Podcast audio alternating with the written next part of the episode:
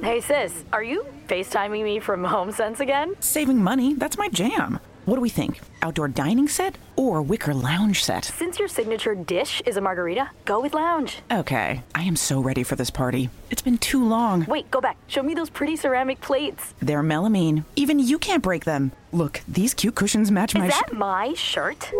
Outfit your outdoors. Have it today at HomeSense. Standout pieces. Outstanding prices. For confidence in your financial plan, look for a C F P professional. When your financial advisor earns the C F P certification, it means he or she is trained to provide ethical financial planning across a holistic range of topics, from retirement and investing to taxes and estate planning, all in your best interest. So, with a C F P professional, you'll feel confident in your financial plan today and tomorrow. Three letters do make a difference. Visit lets make a plan dot org to find your C F P professional. Ima ha dieci anni e vive in Indonesia, mentre Olivia è una scout del Tennessee. I mondi di Ima e di Olivia sembrano incredibilmente distanti e diversi, eppure le vite delle due ragazze sono strettamente collegate. Ima infatti è una delle migliaia di bambini sfruttati, insieme ai loro genitori, nelle piantagioni di palma da olio di Indonesia e Malesia, paesi che coprono l'ottantacinque per cento della domanda mondiale di olio di palma. L'olio di palma ottenuto anche grazie al duro lavoro di Ima viene utilizzato da aziende come Nestlé, Unilever, Kellogg's, Pepsi e molte altre, tra cui Ferrero, uno dei maggiori produttori di biscotti Girl Scouts. Questi ultimi sono cookies molto popolari negli Stati Uniti, venduti porta a porta e online dalle scout del paese per raccogliere fondi. Olivia è una tra le migliori venditrici dei biscotti Girl Scout. Quando Olivia ha scoperto che per far posto alle piantagioni di palma in costante espansione, vengono sfruttati bambini e distrutte foreste pluviali, ha iniziato a indagare sulla provenienza dell'olio di palma presente nei biscotti Girl Scout. La maggior parte delle persone quando leggono biologico, commercio equo e solidale, e sostenibile, non vanno oltre. Olivia invece ha voluto saperne di più scoprendo che nonostante la dicitura certificato sostenibile, sostenibile non era. L'etichetta riportava infatti il termine misto, a indicare che l'olio di palma sostenibile era miscelato con olio da fonti non sostenibili.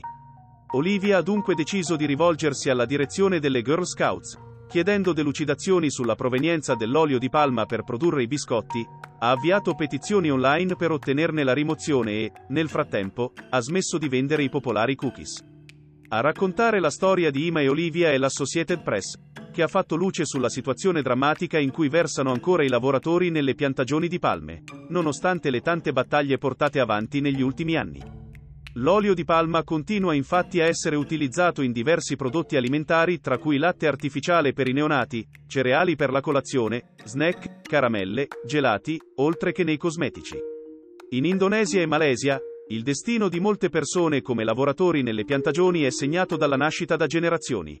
Quando un membro della famiglia va in pensione o muore, un altro componente della stessa famiglia prende il suo posto così da mantenere l'alloggio offerto dall'azienda, che spesso è una baracca fatiscente senza acqua e a volte senza elettricità.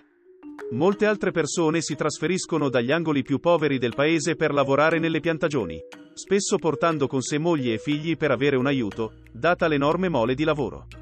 I raccoglitori non sono autorizzati a portare con sé il resto della famiglia. Quindi mogli e bambini li seguono viaggiando da soli sulle rotte dei trafficanti, rischiando la vita. Quando arrivano a destinazione rimangono senza documenti e S O ad alto rischio di sfruttamento. I migranti senza documenti sono trattati in modo disumano, non gli viene riconosciuto alcun diritto e non hanno modo di ribellarsi. I bambini crescono con il terrore di essere separati dai genitori e vivono cercando di rimanere invisibili per non attirare l'attenzione della polizia. Ovviamente, non hanno accesso all'istruzione e a cure mediche. Molti non abbandonano mai le piantagioni in cui sono costretti a lavorare anche dieci o più ore al giorno. La salute di questi bambini è fortemente a rischio.